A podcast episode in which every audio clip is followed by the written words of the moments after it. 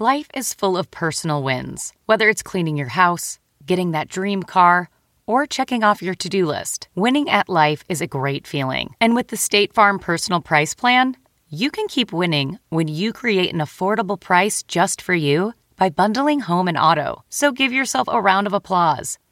Talk to a State Farm agent today to learn how you can bundle and save with the Personal Price Plan. Like a good neighbor, State Farm is there. Prices are based on rating plans that vary by state. Coverage options are selected by the customer. Availability, amount of discounts and savings, and eligibility vary by state. Hey, Dave. Yeah, Randy. Since we founded Bombas, we've always said our socks, underwear, and t shirts are super soft. Any new ideas? Maybe sublimely soft. Or disgustingly cozy. Wait, what? I got it. Bombas. Absurdly comfortable essentials for yourself and for those facing homelessness. Because one purchased equals one donated. Wow, did we just write an ad? Yes. Bombas. Big comfort for everyone. Go to bombas.com slash Wondery and use code Wondery for 20% off your first purchase. Now entering Nerdist.com.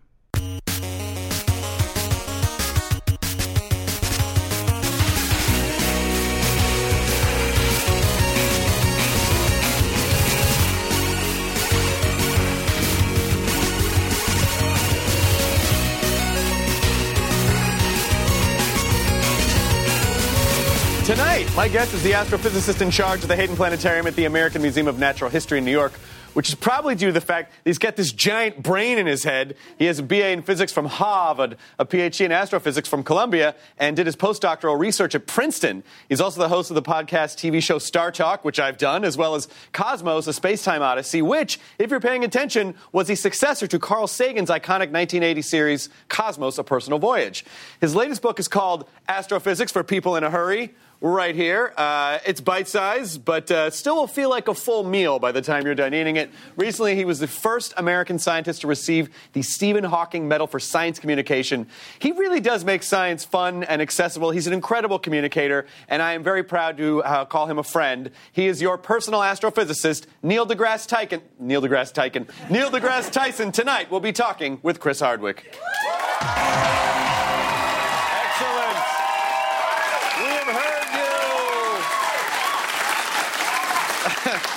Welcome to Tyson with Chris Hardwick. Uh, we've heard you on Twitter, Instagram, Facebook using at Talking. I'm going to read your questions and comments uh, using the hashtag Talking Hardwick. We're going to look at some video messages, and we have a ton. By the way, Neil Tyson had more uh, viewer questions from social media than any guest we've ever had on before. This pleases me uh, because this is all about science. And tonight, our studio audience is going to get to ask some of those questions as well. But first, ladies and gentlemen, Neil deGrasse Tyson!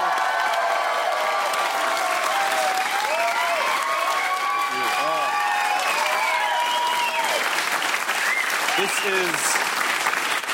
I know this is going to sound very trivial, but your cover has a very pleasing uh, uh, texture to it as when well. you touch the cover, you don't want to put it down. You no, you don't. It feels really good. Yeah, it has. It's something tactile about it. I, the, I, some magic surface that the publishers It is put on it. It is magic. Right. Mm-hmm. Everything's magic. Let's talk about magic. Let's talk about science. Is it strange that, you know, uh, as I, we started to have this conversation backstage, and we realized, like, wait, save it for the stage. But the idea that we always assume that the more time that passes, the more advanced we become, the more the more evolved we become as a species, and yet it really feels like we are going through a period of regression. Do, I mean, do you uh, do you feel sometimes like, do I really have to explain this shit to you guys? The Earth is not flat. well, okay, civilization is not without precedent in this regard. This Sure. is how you got the Dark Ages, where people mysteriously looked upon the Roman arches and the roads and the aqueducts, not knowing how any of that came to be. This is lost knowledge. It is, unless you become good caretakers of knowledge and wisdom and insight and foresight, then a society can regress. You just hope it doesn't regress back to the cave. We have to start it all over again. Right. You hope someone carries the torch because it can rise and fall in different parts of the world, different cultures, different religions, different um, attitudes. You'd hope somebody maintains it, even if others fail. So Uh, there might be some countries where there isn't a flat Earth movement. I, I, have, I don't know, but maybe there've always been flat Earthers. But now with the internet, you can find every other flat Earther that's out there. Sure. You just put in the search, and it'll find you. Right. You gather together, and you're given the false sense of affirmation. Of course. That what you're thinking is true. So, so maybe it's not worse. It's just more visible. Right. Well, I, and and the really frightening thing is that because of the internet, uh, you can essentially create any reality that you want. And that will be true for you because it ultimately protects the most difficult armor to break, which is someone's core belief system. The core belief system. So here's the problem. I think the internet just landed in our laps, kind of, Right. in the late '90s, uh, 2000s, and without the tandem tools to to to navigate information. Right. Because what was education before then? It was. Uh, I've said this in different ways, but I still believe it. We. You go to school and they unzip your head and they pour knowledge in, and then 12 years later they zip you back up, slap a diploma, and say you are educated. and in there, there is no effort to teach you how to process information, how to analyze, how to question knowledge, how to turn data into information, information into knowledge, and knowledge into wisdom. Mm-hmm. This takes brain effort. Hard, it's harder to do that than to memorize. And so, without these tandem tools, I think we are victims of the internet rather than the internet being the servant that we had always imagined it to be. Well, it, I mean, it, in, in one sense, is the the internet is a servant, but it's also it also sometimes feels like you know the the the, the keeper of an opium den, where we're all just in there, just kind of like ah, just kind of smoking whatever bullshit we feel like absorbing and putting into our brains and putting into our bodies without anyone to really. I mean. I hate to say this, but it feels like not everyone can be entirely trusted with this information. Yeah, know? yeah, but that, I think that was always true. There was always misinformation or disinformation, especially in wartime. There you have propaganda. So it's just uh, on another level, yes, but I don't think it's without precedent. Sure. So there are things we can learn from the past. Uh, and, and I hate to give the, the, the hackneyed answer to this, but it's about education. It's about how equipped is your mind to exist in this world that we have just created and and and, and surrounded you with.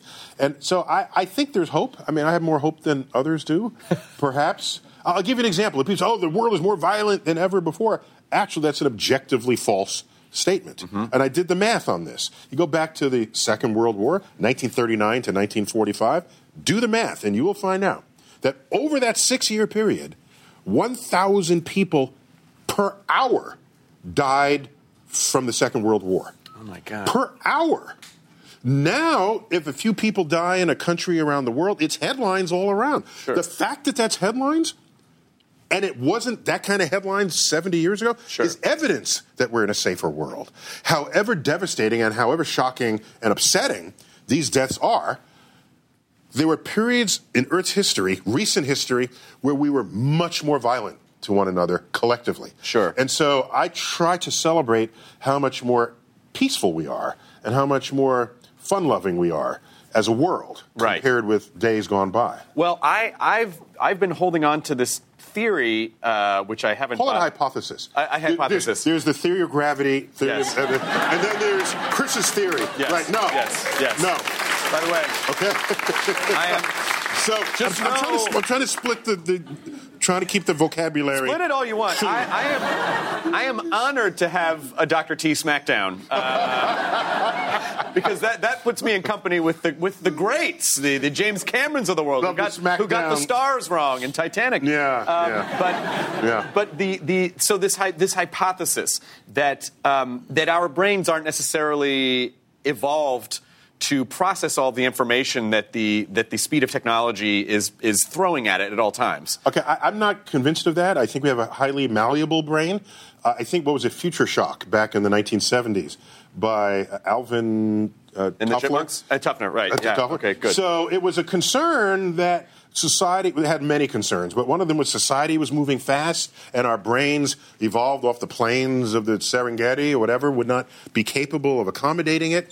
I think any older person steeped in new technology feels that way about the new technology. There is nobody 25 and under that's saying, what am I going to do with all this information? Well, oh not- my gosh, I am oh no! They said that's just life. I got I got two kids right in that zone. You only just got married, so Yeah. shut up and listen. Okay. Okay. I got. okay. Yes, dear. Oh yes. Yes, dear. So, so I can complain about whatever is overwhelming about modern technology, and they are born into it and know nothing else. And they will take charge with this new understanding and their new capacity to access and manipulate that information. Okay, I, I do agree with what you're saying, but I, to, to, but to expand on the point, I think the reason that I don't think that we're entirely equipped to handle this is it's not an overwhelming sense of it's too much. I just think people shortcut too much. So this, this is what we were talking about before. People, because they're trying to process so much all day long, will just see a few words of something and go, I have a complete understanding about the inherent nature of this thing, and that is it. I am convinced this is the truth, without really seeking the truth, sourcing it, seeing if it if if, if it tracks. Yeah, Uh, we're, and I- not, we're not candid enough about how much we actually don't know. Exactly. Right, right. Exactly. We, We- need to be honest and celebrate ignorance on a certain level. So, as a scientist, well, no, let me, so- let me explain. Okay. so, it's not a matter of I'm ignorant and I enjoy it. It's I have found pockets of ignorance in my portfolio of knowledge. Sure. As a scientist, I'm attracted to that. Mm-hmm.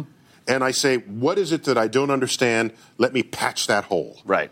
And by the way, that doesn't make a complete um, world because what happens is as the area of your knowledge grows, so too does the perimeter of your ignorance. Of course. Yes, because that is the boundary between what's inside the circle that you know and what's outside the circle that is And yet- questions lead to more questions. Exactly. You have Yeah. a new place to stand. There are questions you didn't even dream of previously because you didn't have the place to stand to even know that that was a question to ask. Right. We need to celebrate that. We need to learn, as the uh, the German poet um, Rainer Maria Rilke, in one of his poems, wrote, uh, "Learn to love the questions themselves." Enjoy the process, bas- essentially. Enjoy the process. Which sounds better? Enjoy the process or learn. Did this phrase, learn to love the questions themselves, really need translation? I just, for any. did it. Did, did it. Did, did Neil, for poetic- any robots who are watching that don't understand poetry, I needed to make it clear to them. If Data That is as watching, poetic a phrase as has ever been uttered. Oh, you mean we have to like the process? Okay, yes. Thank you for clarifying the poetic point. just take poetry and then just distill it to. So uh, just stick it in, right? That's what this is about. Just stick it in. That's it. That's the whole. That's all. That's it. Just stick it in. But the. Uh, uh, The tree, it's beautiful. You don't need a whole poem to tell yeah, come on, whatever. It's uh, Joyce yeah. Kilmer was just wasting her Yeah. time. Hey, I, I would have renamed that leaves and shit. Come on, what are you talking about? Just trying to distill this as much as possible. Have you heard? I, there's something that I don't. I will not shut up about because I'm so fascinated by the study. Are you familiar with the Dunning Kruger studies? Which, what, remind me. The Dunning Kruger studies. Sorry, let me say, by that name, no. But Okay. if you remind, because I, I, I tend not to remember names as I much as I remember ideas. You'll understand the Yes, concept. right. Even if you didn't know this particular study, you will, you will, you will recognize the concept. But it is a concept that, uh, that for, for whatever reason, we are psychologically drawn to uh, people who, who know less will claim to know more, believe that they are smarter. And people who know more will claim that they know less. And that there was a study done, and this was a real. So, you know, when you're arguing with someone on, you know, Reddit or whatever who is trying to shut you down like they're an expert, and you realize, like, oh, yeah, this person had, knows nothing about aerodynamics. Is this an abstract example that you're this giving, This is a very or is it abstract example. Well, because it happens all the Yeah. time. Yeah. So, uh, you know, d- do you believe that? Like, how do we get around this barrier of getting around people's egos when they claim that they know something and you know they don't? Do you give up or do you try, try, try to press forward with the truth? I come to this problem from the universe itself. Sure. it just doesn't want to give it up. No, no, I'm just saying you have a perspective that comes about by studying the universe, and it's a cosmic perspective. Ego and the cosmic perspective are incommensurate notions because everything you learn about the universe affirms how small you are, Right. how insignificant you are, how how how small you are not only in size but in time, Mm-hmm. in space, in relationship, Significance. Significance. We like to think that we are in charge, Right. Because we're humans and we're intelligent. Well, let me first ask you, who defined that we are intelligent?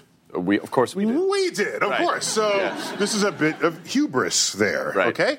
Now we say we're in charge, we are great, and bacteria are nothing. And then I remind you, if, or tell you if you've never known, that one centimeter of your lower colon lives and works more bacteria than the number of humans who have ever been born. Oh, don't blow my mind with stuff like Okay, that. Okay, wait, wait, wait, wait. So, so, so to you, a bacteria is the small thing. To the bacterium, you are a darkened vessel of anaerobic fecal matter. okay? I'm full of shit. Yeah. so, no, no, so no matter how high exalted you think you are, from the point of view of bacteria in your gut, you have very limited utility to them. And if you don't treat them right, they will remind you who's in charge. Okay? All right. So rebel. the point is, we need the bacteria to help us digest. Yep. The bacteria need us as this vessel of anaerobic fecal matter, and there is the harmony between the two. One is neither greater nor lesser than the other. And this relationship to nature, a cosmic perspective doesn't have to come from the universe. It can come from biology. It can come from chemistry. It can come from basically science that shows that we are a participant in the ecosphere and we're a participant in the great unfolding of cosmic events. Now, see, uh, that is exactly why people love you. I mean, just being able to take these ideas and not only just present them in a way that is digestible to, to non science people, but also Digestible by the bacteria. by the bacteria inside who are like more science but also um, just but passion you know like the, like speaking passionately from such an authentic place it's obvious that you live this and you care about it but you're able to communicate that so Well, because I feel it. I can't not feel it. but not everyone can communicate their feelings particularly with something as um, empirical you know Yeah. Okay. So there's a there's sometimes a gap between the the blunt, dispassionate knowledge of something and what impact that can have on you. But I think some things grab at you even if you have defense mechanisms against it. The knowledge that the atoms and the molecules of your body have are, were forged in the crucibles of stars that gave their lives at least 5 billion years ago. Scattered that enrichment this is the thermonuclear fusion up the periodic table from hydrogen to the heavy elements. This happened in the centers of stars. This brings into existence the very atoms that comprise life. They make them, they explode, scatter them into the galaxy, into gas clouds that then form next generation star systems, one of which was the sun and the sun's family of planets, one of which has life. And that one with life has humans. So that we live in this universe, but it is not only figuratively but literally true that the universe lives within us. it's that's um, i mean fuck. Come on. Well, but Chris, Chris, I, I, forgive me, but I thought you were more literate than that. After, if, if the first word after that, fuck. Yeah, I mean, come on. I mean, you can't say these things that sound like, you know, we're in seventh grade smoking pot for the first time and not having to go, shh, God, I can't even wrap my brain around that. But, Okay, so now just so you know, uh, just as a point of confession, yes. I write books so that I never have to speak of those subjects again. so all of this, the cosmic perspective, is in the final concluding 12th chapter of this book. And it's called Reflections on the Cosmic Perspective. And everything I just said is in, Is in there. It's in this little. But it's in, but it's in print, and, and it's so it's so engaging to watch you speak, and I think that's why Well, that's my challenge as a writer that you'd be no less engaged reading what I've written than you are hearing what I speak. But you also have the same sort of magic that Sagan had, which was a very specific cadence and a very specific way of communicating that idea, these ideas that are almost musical. In in in their tonality. But admit that we have multiple senses. We do. And you can be tickled but Yes. by in different ways. Yes. And there might be. Uh, uh, now, you wouldn't want to duplicate exactly one sense with another. It's a different sense. So you feed that sense in the ways that best serve that those neurosynaptic moments. yes. Now, So here's so so here I'm, I'm going to may I please. may I This is your- okay. I- I, now I'm going to read something I did not write, which are the the opening quote in. Okay, here it is. Okay, whoop, that's not it. Excuse me. That's all right. Excuse me. You can edit that. We're not live. We can edit this. Okay. Nope, that's not it. Hold on. By the each of these chapters is short because it's a small book. Yeah. It's a small book. Right. Okay. Whether or not I have large hands, this is a small book. Okay. Just so you know, um, Let me hold my hand up to that.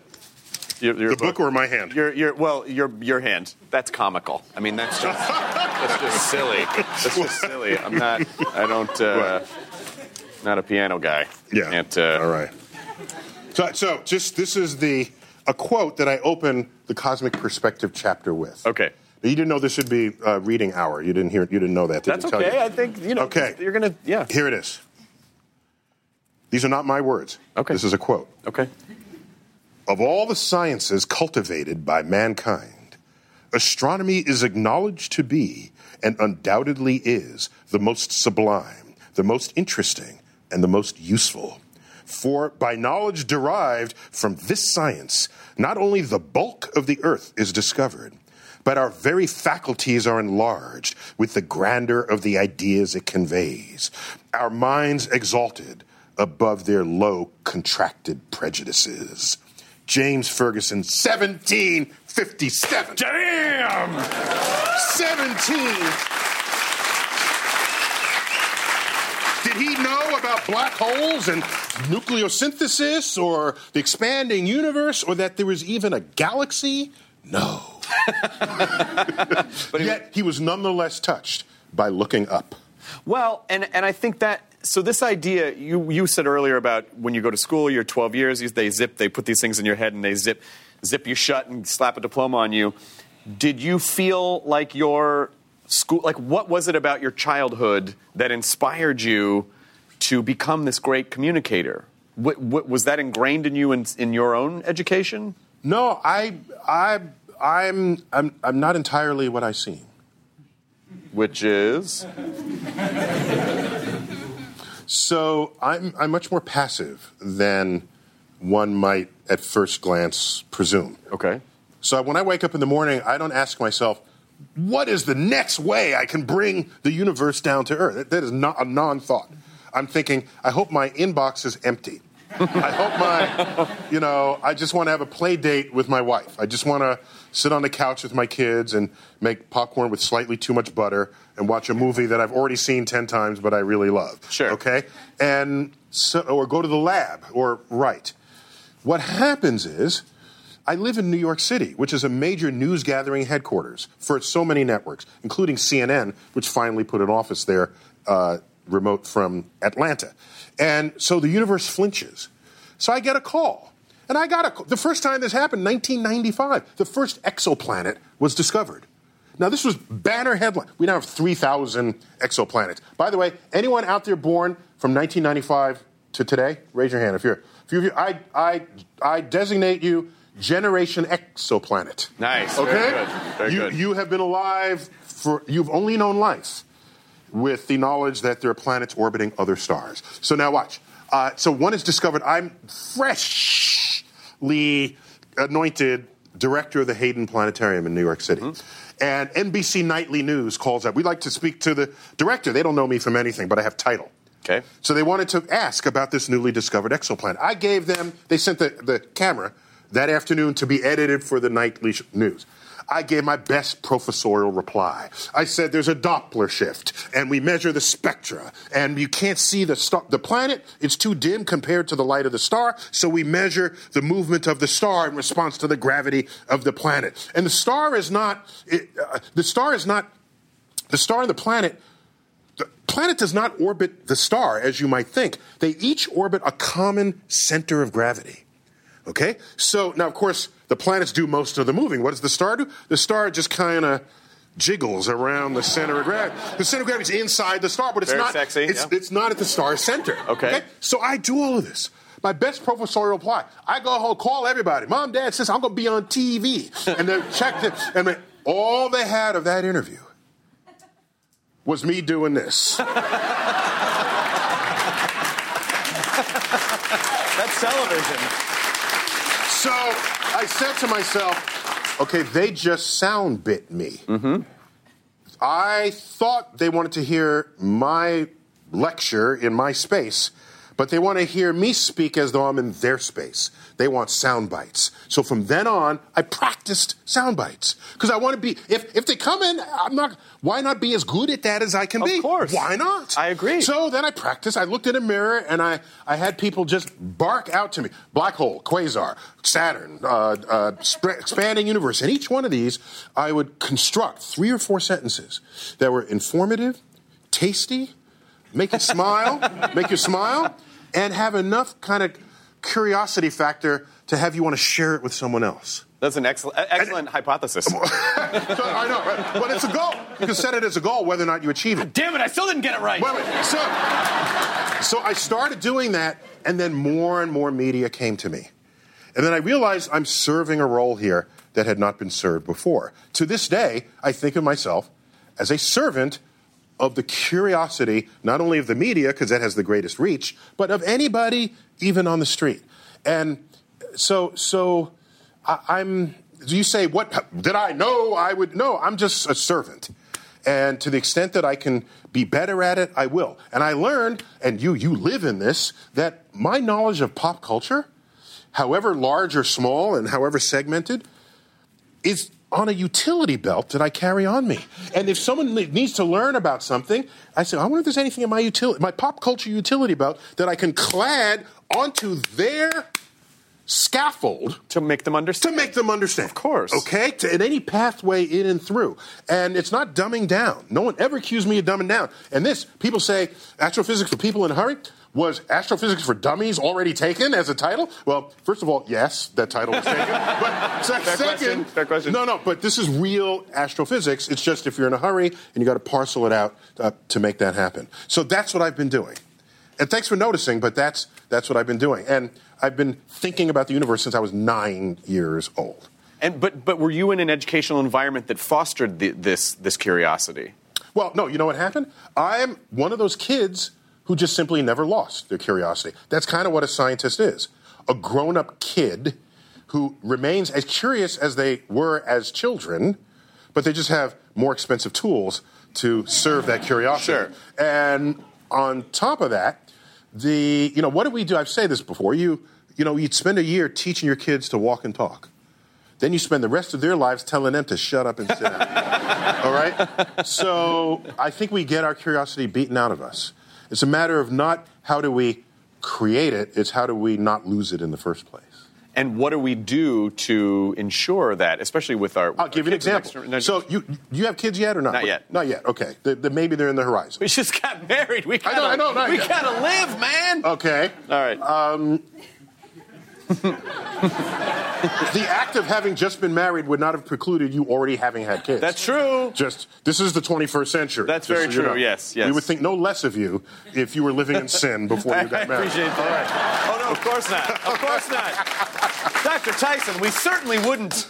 We certainly wouldn't uh, bespoil the values of our 7,500 year old planet uh, and how we were all created. My wife was made from a rib in my body. and, Exactly, uh, that's- exactly. That's how it all worked. And, and she would later talk to snakes. She would Yeah, talk yeah. to snakes. Yeah. Yeah. Um, so well, not not one snake after we got married.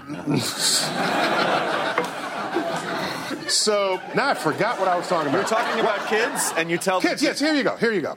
So, um, the first three years of a child's life, I would say two thirds of their curiosity would kill them if you didn't intervene as a parent. Sure. Okay, but that's how profound their curiosity is. It's what is the edge of this cliff? Right. What is this thing you call a knife? I wonder what it does. They're mapping the world. They're mapping the world, and most of it will kill them. So your job is so make sure they don't die. Right. Okay?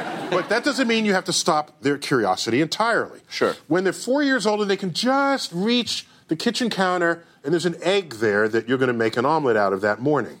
Most parents will say, put down the egg, don't touch it. It's not what we did in my household. Just let him grab it. You know this will end badly, okay? okay? But it will end with lessons. Because an eggshell is hard but brittle, Right. okay? It's hard, hard, hard but fragile. In most hard things in our lives are not fragile. Right. So this is a combination of properties that is rare. So they play with the egg and it rolls. And then, of course, the egg breaks. Now there's like gooey stuff in it, all right? What is that? There's this, this is transparent, this is yellow. So they learn there's something unexpected inside this shell. Then you tell the kid, that might have been a chicken. that freaks him out. okay? Wait, wait. Then you take it, you take another egg, open it up, scramble it, and then heat it, and then it becomes solid by heating it. Yeah. Think about that. I am. Most, most, most things liquefy when you, if you heat ice. It does, if you heat, heat water, it doesn't become solid. It evaporates. Evaporates. You heat egg, it becomes solid. This is an entire. Uh, th- this is th- this is a, a baptism in scientific inquiry that you just squash because you didn't want to lose a 25 cent egg. Sure. And I'm saying the education that derives from it is worth vastly more than 25 So cents. break some eggs. The president of Harvard once said, after someone complained about the cost of education, he said, if you think the cost of education is so high, try the cost of ignorance. Oh, damn. Still very expensive, though. Still, Still- still very expensive. College is still very expensive. Yeah, I re- it's funny.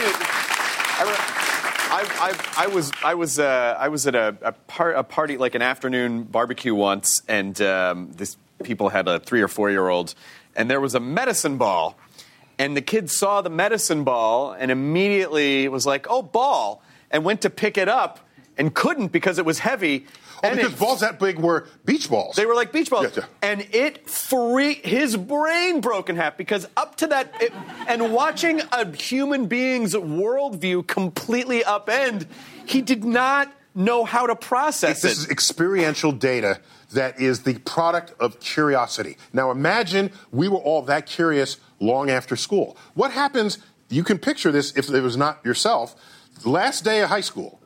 Okay? Yep. And you run down the steps, there people toss their notes in the air. School's out. Right. And I'm thinking, what are you celebrating? that you don't have to learn as your only job in life to learn? are you celebrating not learning? So you know what's missing? Kids the, love hearing that the day of graduation. Okay, by the the- way, the yeah. K through 12? Yeah. K through 12, somewhere in there, we should teach, if you've lost it, we should teach curiosity. So that on the last day of school, people walk dejectedly down the steps and say, What? I have to go three months and not learn anything? Oh, I'm sad.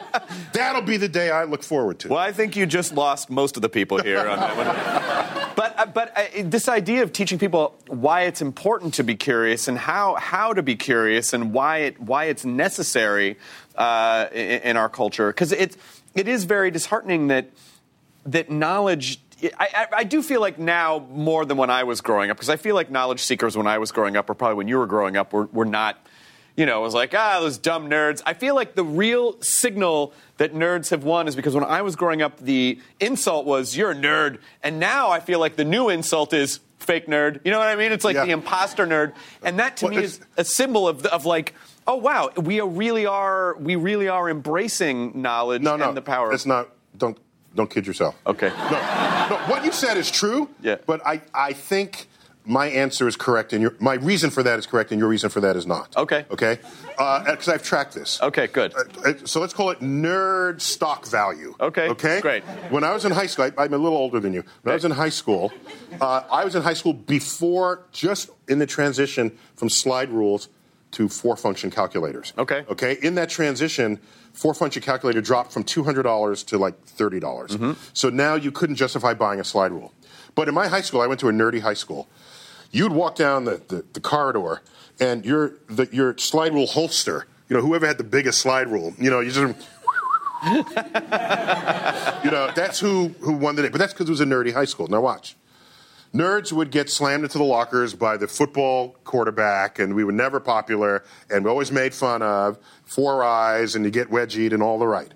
We started gaining currency when computers became household items, and you needed a nerd as a friend to help you run your computer and to fix it when it went wrong. Right. And if you alienated all your nerds, you could not run your computer. Right. And so stock value of nerds rose. And it rose so significantly that we then could make our own companies and create product that non-nerds needed. I agree. That non-nerds wanted. Right. And we rose up, and so now the patron saint of nerds is the richest person in the world. Yes, you add. You add. And so, so, so we we bought our seat at the relevance table. we took it. We took that seat. Yeah, I used to have a joke in my act about it. I would say uh, nerds make the shiny things that control the mouth breathers. Like that's, like that's that that that's why it is. That's what it is. Right. So we so I and now there's I. So the, the the balance of power has shifted for that. I think for that reason. We're- we're- Not just because oh everyone decided to embrace nerds. Right. No, that was not in the No, it, but we definitely grabbed that. I mean, Yes. it was there was definitely a confluence with the technology Yes. that would, that now controls, or you know, is that Yes. stratum of our culture. But we're so you I like the singular use of strata, stratum. it is very yeah. good. Yeah, four Fist years of Latin. Four years of Latin. Four years of Latin. never never leaves you. But I got another one. But Um, a single item on an agenda is an agendum. oh damn, I'm gonna drop that and have people look at me weird. Agendum. Yeah. What's on my agenda? You mean your agenda? I'll show myself out. yeah, yeah. That's on my agenda. I'm leaving. Uh-huh. Uh, but uh, uh, The surgery for that agendum that you need removed. that's right. the- I have to get rid of it. Where, did, did you find? You said you went to a nerdy high school, but did you find It was that? called the Bronx High School The of Bronx Science. High School of Science. We have eight Nobel laureates among our graduates. Damn. Seven of whom are in physics. oh my Uh, God! two of them were classmates. Two of those seven. Talk about dropping your nerd dick on the table. that is. That just made I'm a. just saying. That just I'm made a thud. No, I'm just saying. And that's as many Nobel prizes as the country of Spain. just, Take that, Spain. Take that, Ibiza. I'm just saying. Yeah. But okay. Did you? Did you? Were, were, So, oh, so in the nerd, here's just a, you didn't ask, Sure. but it might be interesting to learn that in, in this high school, always interesting to learn.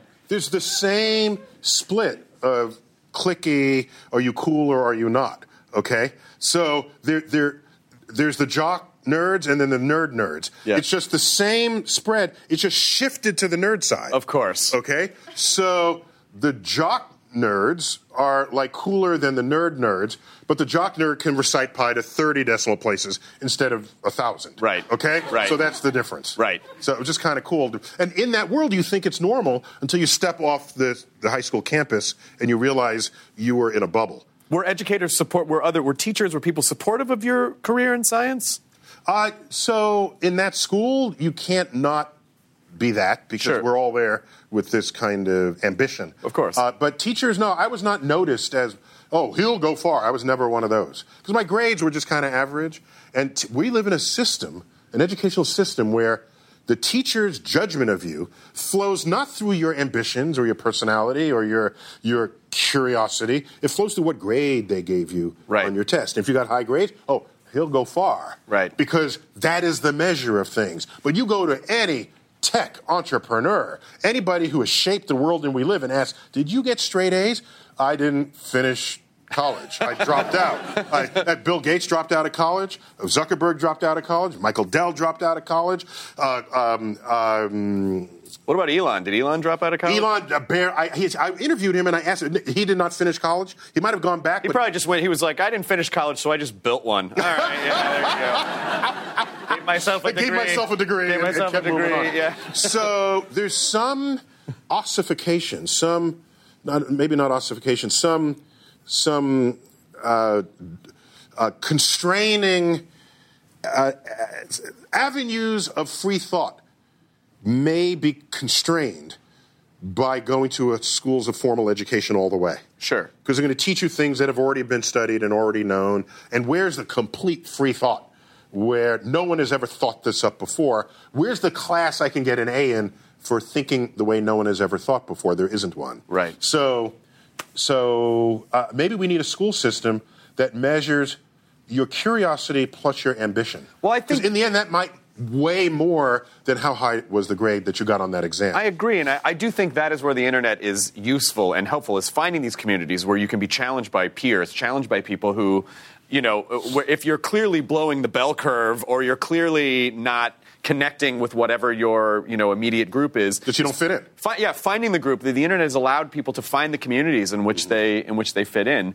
Um, there's, a, I still have so much more I want to talk to you about, and then the audience has questions. When we come back, audience members are going to step up. We're going to talk a little more. We're going to hear from you guys at home. Remember, if you want to be part of the show, we're at Talking on Facebook, Twitter, uh, and you'll find exclusive updates about upcoming guests. And uh, we want you to use the hashtag Talking Hard because it is a hashtag culture, and uh, that is the currency that uh, television networks enjoy seeing. Uh, no matter what, though, we want you to be a part of the conversation. We'll talk more with Neil in just a bit. Welcome back to Talking with Chris Hardwick. My guest is Neil deGrasse Tyson. Uh, I assume you you. I want to tell you, I love what you've done with the book. yes, we, we, we tailored Yes. it. We tailored it to you. To you. We And- wanted and to make you feel at home. Before the show is over, I will want to know why there are five hands embedded in Don't worry about driftwood, it. Don't worry about it. and one of us holding the earth, and there's sat. I just need to understand that. Not now, but at some point before I leave. We believe that tiny hands hold up all the planets. This how this works. No, this is a holdover from Talking Dead. This Okay. is- this is- this- these are just it's just like a weird Walking Dead thing that's- Okay. that we've had on every episode of every talking show we've ever done. Gotcha. done. So, if you leave the planet, then that'll be a residue of talking with Neil. That's right. Yes, yeah, yeah, okay. yeah. Talking Tyson. Talking Tyson. Uh, but uh, I, I assume you must have hung out with Dr. Sagan. Briefly, I, you know, people have mis they've overinterpreted the few things I've said about my encounters with him Sure. on the level of saying that he was my mentor, which comes with implications that were just not true. A mentor is someone you spend time with and helps guide you and uh, advises on next steps. I was probably in the same room with Carl Sagan five times in my life, and So not billions. not billions and billions. And but uh, there were two significant times. My first encounter and my last encounter were significant. And uh, but yeah, I mean, he was all that. Why were they significant? I Well, mean, well, the first one, if you meet the guy, this even before Cosmos, he was famous. Mm-hmm. He was doing media that was not looked highly upon by the academic elite. He did Johnny Carson, The Tonight Show. Right. Oh my, you're a scientist. You belong in the lab. That's a comedy. What are you doing? And so he took some flack for that. But more people learn about science than ever before. Johnny Carson became a fan of his, a fan of science. Uh, he became a, a leading skeptic. So it had return on that investment that no one else had foreseen. Surely Carl knew that and, and predicted everything that would come out of it. So there's that. My last encounter was his 60th birthday party at Cornell University. And there's dinner and there are these testimonials and letters, and they're reading these letters, and there's no way any human being could be that sainted. There's, and there's, there's, there's a letter from a boy in a village in Africa who got a tape and borrowed a television and needed electricity from the next town and watched it and transformed him and now he became a scientist. There's somebody else. And this goes on for like an hour. And I'm thinking, no, no, no. And it's not even like he's dead. You do that when you're dead, right? Right, you yeah, say nice things. yeah, He's yeah. alive and he's sitting right there. Yeah, yeah. Okay? And so after that, we go to a, a venue where he gives a public talk, not only for all the party guests, but for the rest of the public. He gives a talk that to this day is the greatest scientific talk I have ever seen. And it is a talk to which I aspire as an educator, as a scientist, as a as someone who has access to the public. Um, it was just stunningly clear, crisp, and enlightening, and and and it left you one in, in wonder of not only what we know about the universe, but what we have yet to discover. And at the end of this, I said, there it is. This man has deserved every bit of accolade that unfolded in that room in that in, over dinner that preceded this lecture. So those two moments, I said, yes, he is all that. And in my first encounter, he met me. I'd applied to colleges, and I was accepted at Cornell, where he was a professor. And I was still trying to decide. I didn't know that the admissions office sent my application to him to get his opinion. He wrote a letter directly to me. So here you've accepted. Uh, if you want to come tour the campus, I'll be happy to show you. I'll show you my lab. Well, he wrote a letter to me. Wow. I'm a 17 year old kid from nowhere. I'm from somewhere, but I'm not from. I have no. Why should Right. he know anything? Right. about me or anything? So I showed this to my mother. and said, "Yeah, let's do it." So I took a bus up to Ithaca. It was snowing. It was in the winter. He met me outside of the lab, invited me into the office. Oh, my God. He's sitting at his desk. I'm sitting there, and he reaches back. I'll never forget. He reached, didn't even look. Reached back, pulled out a book. It was one of his books, and then he signed it to me. I said, "That is gangster." Right? If you, if you, you don't even have to look. Just pick a book from back there. It's going to be a book that you happen to write. And he signed it to me. He said to future astronomer, um, to Neil Tyson, future astronomer Carl Sagan. And I still have that book, of course. Um, and he, he gives me the tour, and we're done. He drives me back to the bus station. The snow gets a little heavier. And he says, Here's my home phone. If, if the bus can't get through, call, spend the night with my family, return tomorrow.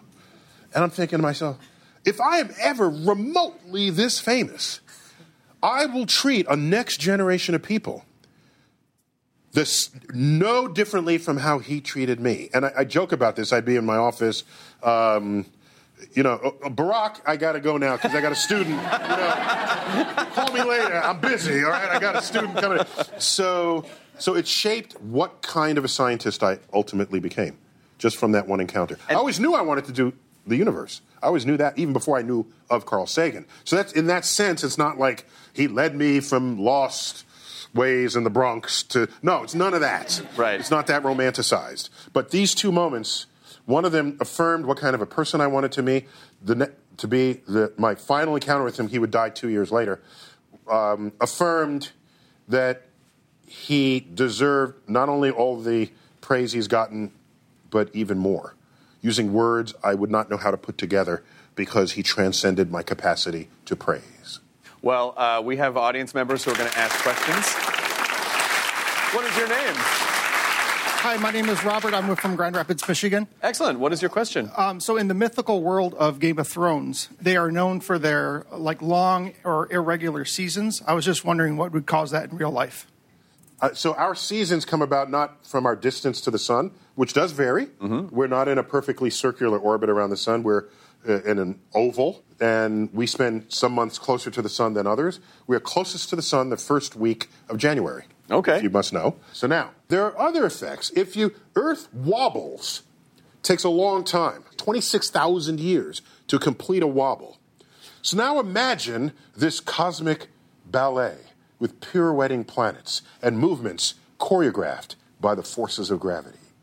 And we have a planet altering its distance from its host star, a planet tilted on its axis and wobbling. If you combine these, you can surely construct a planet where the winter comes once every however long, and when it comes, it's severe, and you've only heard about it in legend, but you gotta then prepare for it, or think about it, or have it occupy your planning. Game of Thrones is a single uh, star system, Yeah. correct? Okay, un- unless there's one they haven't told you about that they'll That's invoke. correct. Yeah, yeah, but My theory is still that at the very last episode, hypothesis.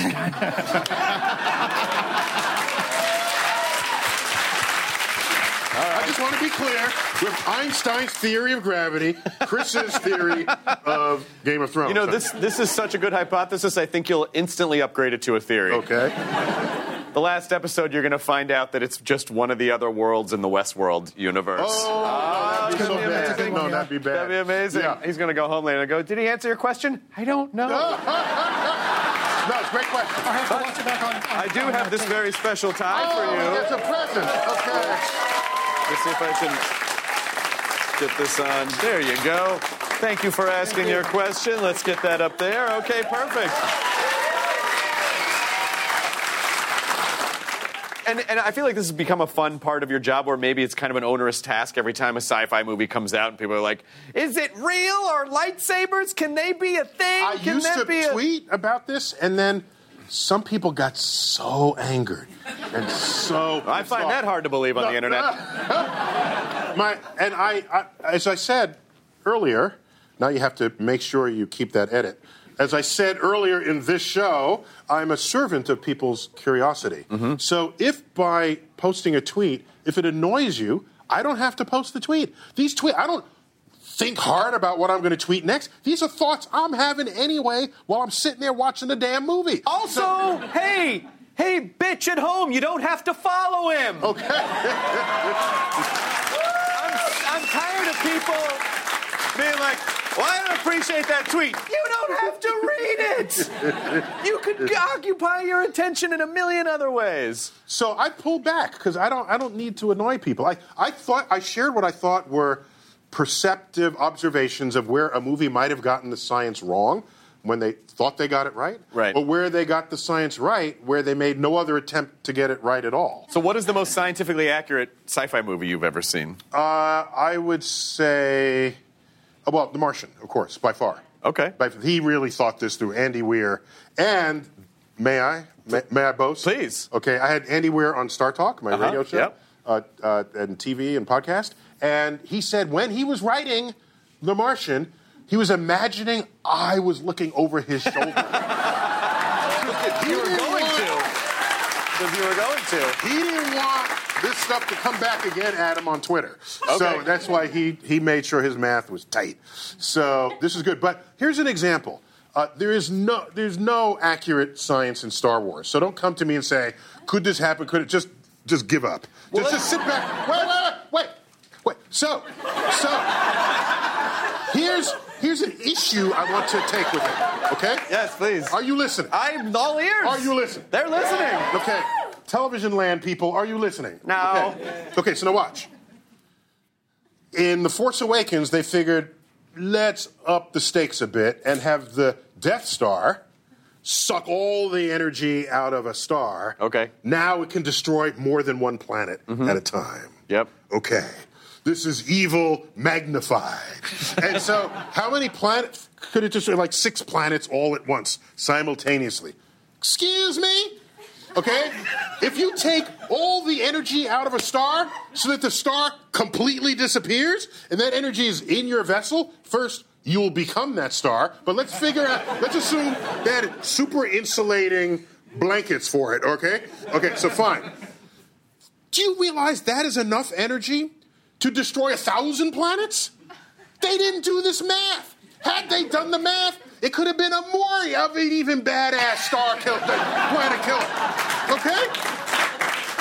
Oh my So God. don't tell me that real science is holding you back.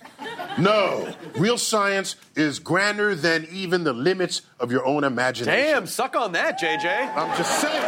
Well, also, Don't get me started. You got me started. I know I did. I'm so I'm Hold so me sorry. back. You're swinging.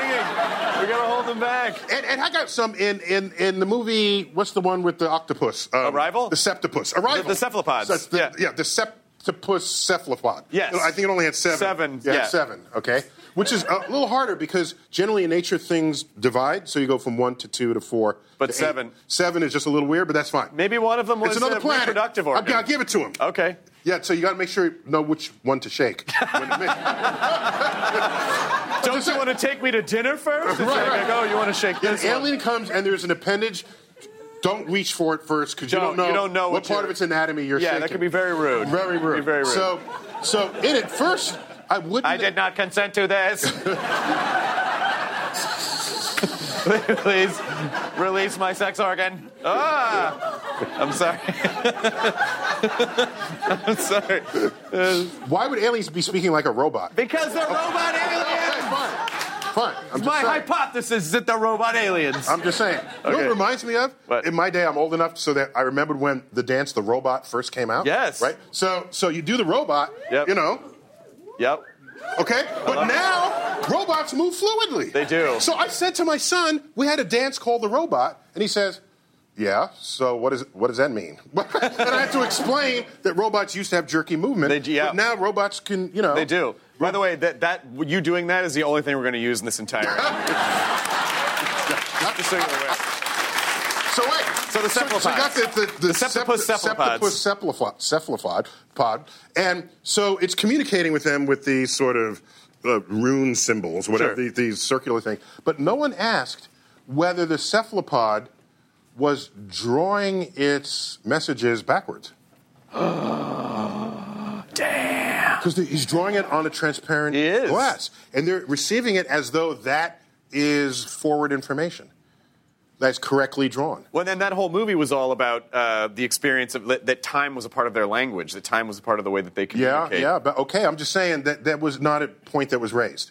No one asked in that moment, is this backwards and should we be looking at this in a mirror? Can I pitch you an idea? Well, one more thing. So, so, so, so, so for, forgive me. Uh, I know you touched on the the kerfuffle, the the, the Corvette, the Covfefe. Covfefe? Covfefe. Yeah. I know you did that on your On on, your thing. Yeah. Um, but I saw a meme where it's got it's got the astronauts coming up to the cephalopod and they're holding up Covfefe to it to see, I just to see I if there's some, if there's some that. way to, to gain insight to this. I Plus, I would not have sent a, a, a theoretical physicist plus a linguist. I just wouldn't have done that. I would have, I would have an anthropolog- anthropological linguist. I would have sent a, a, a code breaking cryptographer Okay. and an astrobiologist. I don't know where they were coming from sending a.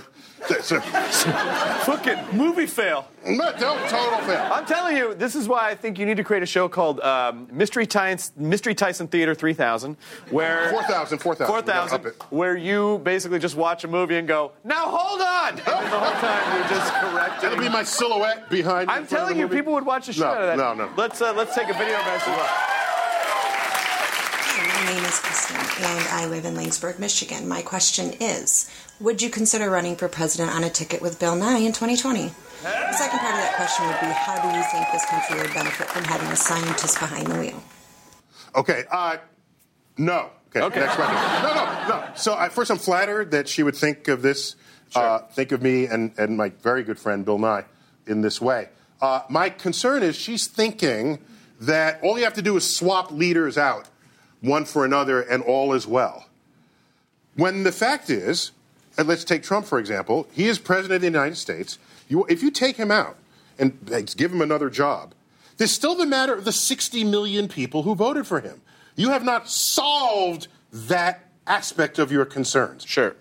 As an educator, to me, it's not about the elected official, it's about the people doing the voting. Sure. And so it's incumbent upon all educators to educate people so that first they don't vote against their own interest, Mm-hmm. and that if they want to vote, for example, to pull out of the Paris Accord, that they do so with full awareness that humans are warming the planet and they're just choosing to not care. That's a different problem from someone not knowing what the consequences will be. Sure. So, so as an educator, I'd rather educate people to know and understand what science is and how and why it works. Then, no matter who they vote into office, is going to be scientifically literate, and it wouldn't have to be me and Bill. All right, excellent. Uh, who wants to be president anyway? The job sounds like a drag. Let's take another question from the audience. Hi, I'm Carol from Brazil. Um, I have a question. Um, how and when do you think the Earth is going to die? And do you think humans will have colonized another planet by then? Boy, Hawking is really adamant about this one. we have 100 years left, he says. Uh, so she said Earth. Earth. Earth as a planet will be here until the sun dies.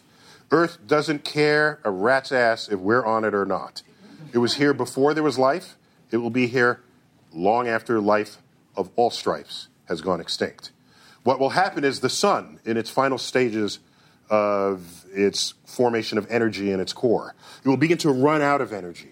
One of the consequences of this is that it will begin to expand and turn red. It'll become a red giant star. It'll become so large, it will engulf the entire orbits of Mercury, Venus, and Earth itself, to the point where Earth becomes this charred ember as it descends into this stellar abyss, eventually vaporizing into a puff of smoke.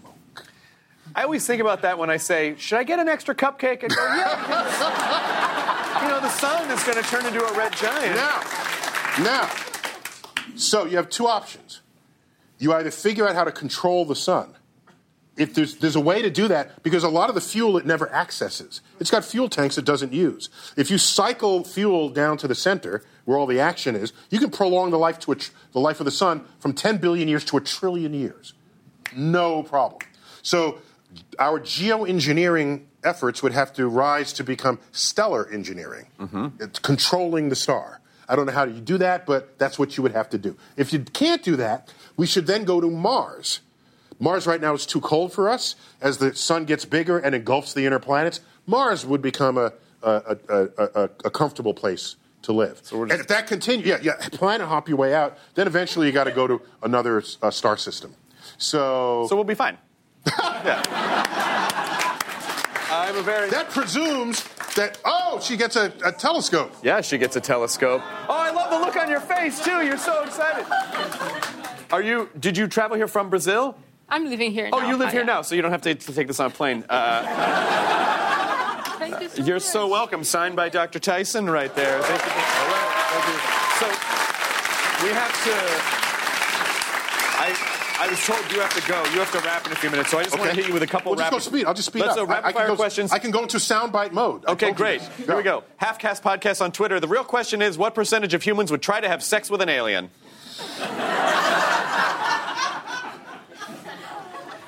Be, be honest. Be honest. I am stupefied every time I learn what next thing people try to have sex with Like the cover without of reference this, to aliens. The, the cover of this book. It's Right. So tactile. So, um, Go into him. I, where there's a hole, there's a way. I, I think. Well, I don't know how else to say. it. I don't know. All right. Oh, this is from Tony Ho was here on Twitter.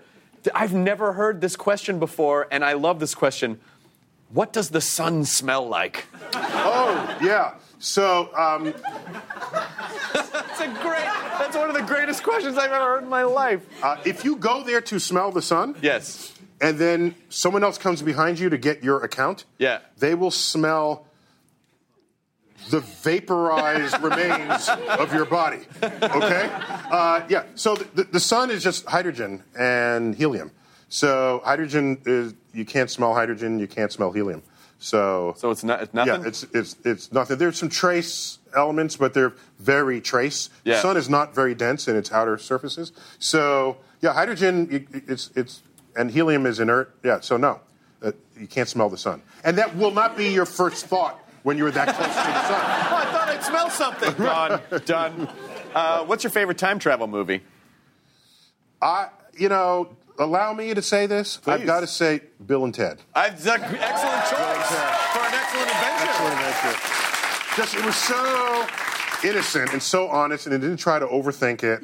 And so you got to I got to give props to them. And all the, the historical figures they brought back, they could have spoken English, and you would have not have faulted the film. But they each spoke in their native languages and did not translate. Yeah. Beethoven spoke German. Uh, Joan of Arc spoke French. I'm pretty sure Socrates had a British accent, Neil. I'm pretty sure that's how that works. Socrates. So spoke-.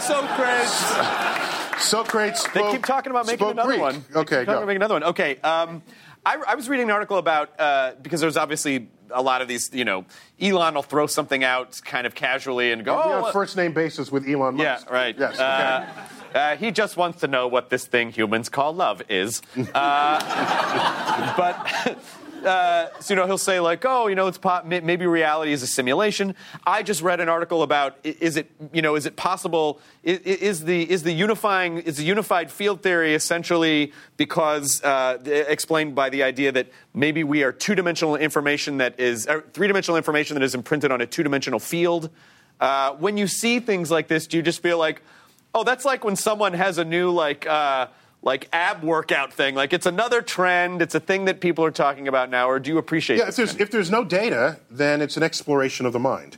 And there's nothing wrong with that. Just don't take it too, too seriously. Don't sell your home and, you know, move to somewhere else uh, based on this information. So there's a lot of fun ideas that are out there. And if they don't pan out in the real world, it makes beautiful content for science fiction. About whether we're not in a simulation, that one is hard to argue out of. Sure. Because, uh, and this has been around for a while, and Elon Musk when he mentioned it, everyone said, "Oh my gosh, look what Musk said." The people have been thinking about this and writing about it for decades, at least since the late 1990s. Sure. So philosophers and the like.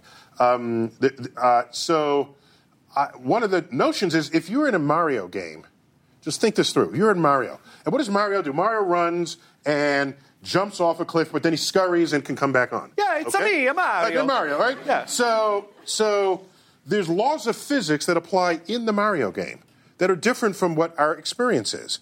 That's what makes it an interestingly different world. Sure. If you're a scientist in that world, you will try to come up with the laws of physics. You jump, but you scurry your feet, you don't fall, and you come back. Uh, you jump straight up, you can jump way higher than your height. Yeah. Right? You can make your canon of the laws of physics, and that will be the laws that describe that world. You can jump on the top of a turtle, but if he touches you head on, you die. Yes, yeah, exactly. exactly. So, so imagine we are that video game programmed by someone else. And the level of programming and data storage and processing power is such that they can simulate what we perceive as free will. Oh shit. Okay? So now so we are conducting our lives, but some of us are curious and we're asking are we programmed by something else? Well, let's first find the laws that control this world. And so you have the physicist, and we have the law of gravity, and law of motion, law of optics, and quantum physics, and all of this. And we have chemistry, which is built on the physics. And we have biology that is built on the chemistry. And we have our laws. And the programmer is saying, oh, they figured that out. Good for them. Okay? By the way, you guys are getting kind of boring. I have to stir the pot now. And they th- throw in a world war or a politician that's, that, that disrupts equilibrium for their own damn entertainment. Sure. The point is, if we, under our free will, fully programmed by an alien superintelligence, if we then program worlds on the computers in our worlds, then it's worlds all the way down. And if that's the case, if you throw a dart, which world are we most likely in? The one real world that started it, or the nested, simulated worlds that are all the way down? There's a whole Rick and Morty episode devoted to that very idea. Uh, as we're wrapping this out, uh, I, I like to ask people, like, oh, you know, share a piece of wisdom, a motto, something that you live by, something that you believe in. So you can, it can be something general or, or maybe something that speaks to, you know, how do we foster curiosity in other humans? How do we continue to live in search of truth, in search of knowledge? Is there anything that you want to share? Two things. Uh, there are people who are in search of meaning in life. Often religion plays an important role to them in Sure. this regard. For me, I think meaning is not something that you search for and find under a rock or behind a tree. Meaning is something you create in your life for yourself and for others. And when you do that, then you realize you have much more control over your happiness and over your fulfillment than you might have otherwise admitted to yourself if you're spending your life searching for meaning. Sure. And for me, I get meaning by each day. I try to learn something today that I didn't know yesterday. I also try to lessen the suffering of others to into whatever was with, with is within my power. And I'm talking about completely di- redirecting my life to do so. Others have done that, Mother Teresa, people who are known for their for such work. But if you can lessen the suffering of someone else today, a little bit, just do it. What is it? How much does it set you back? All right. If that were infused into all of our society, you learn a little more tomorrow than today. Help everybody out a little. Don't require favors to be returned back to you. Send it forward. Oh my gosh, what a world this would be. And here's, I will leave you with this one thought. And my sister has this written on her notes in case I die and no one knows how I should be buried. You're going to bury me so that my molecules can be dined upon by flora and fauna, such as what I have dined upon my entire life. I will not send my the energy content of my molecules up in smoke in a uh, in a what do you call it? When Crematorium. Crematorium. Uh, you can do that, and that energy is still there, but it's not available to anything else. You want to be a part of the carbon cycle. You want to be a part for me. Bury me so that I can rejoin the cycle of life that I had so exploited. Um, in death, I can, I, in death, I can join the cycle of life just as I have exploited it in life. And and on my tombstone, I want to quote from Horace Mann, great educator from a century ago: "Be ashamed to die until you have scored some victory for humanity." Oh, that's fantastic. I want to thank you. I want to thank you for not just being such a wonderful educator and a good guy. And by the way, Neil will give you his number, and if you if you get snowed in at the train, he'll you come stay with him. This is Los Angeles. You're not getting It's snowed not going to. That's why I thought it was Yeah. safe. Uh, but uh, but it's been an absolute pleasure to to be your friend these last few years, and and also thank you so much for coming here and always being so open and always you know I think you've done pretty much everything that I've almost ever worked on, and I've really really enjoyed uh, getting to know you, and I just I want you to know how much that means. Well, Christian, stay out there. I think you're you're a patron saint of fandom, uh, of geek fandom, and so you're you're the conduit between the fan and the substance that's out there, and that's and you're not just an empty shell with a pretty face. You're no, you do your homework, and you could you could talk smack like the rest of them. There aren't that. many talk show hosts who can do that. So it means you're the real the real thing, and people know this, and that's why you have the following you do. So Well, I appreciate that. I'm You, you to be on your anointed me once as a, a real honest to goodness nerd, and that is a badge of honor. Neil deGrasse Tyson has been on the show. Uh, watch Star Talk on Nat Geo. Listen to the Star Talk podcast, and the book is Astrophysics for People in a Hurry. Uh, also, always check in with us at Talking on Facebook, Instagram, and Twitter. Find out who's going to be on the show, how you can be a part of it. Thank you so much. Stay curious. Uh, listen to Neil. Listen to other people. Find out. You know, like facts are not uh, subjective. right, right. Science is not a liberal conspiracy. It is. it's a thing. Uh, you guys, thank you so much. I'm Chris Hardwick on the tweets and the Insta- at Hardwick on the tweets, the Instagrams. Oh, pl- also, please don't text and drive. Please don't do that. There is evidence that suggests that it is very dangerous. All right, thanks so much. bye bye. And that's not just a hypothesis. That is a theory. That is my theory. Now leaving Nerdist.com. Enjoy your burrito.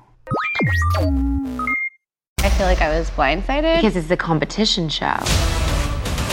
From the producers of Jury Duty and The Bachelor, We have scoured the earth for the 14 greatest reality contestants that were available during our production window. comes a reality competition show about reality competition shows. Nobody has dared to find out who is the actual best at just being on a reality show. I'm your host, comedian Daniel Tosh. Is win or go home. Each episode, our contestants will face new challenges that will test their strength and lack of life skills for a chance to win $200 million. $200,000. Prepare, because it's about to be ugly crying, lots of fighting. Tasha, I have to defend myself. Celebrating 25 years of reality TV with your favorites. I have diarrhea. You cannot do this to me. What in gay hell have I got myself into? The GOAT. Stream free on Amazon Freevee or Prime Video.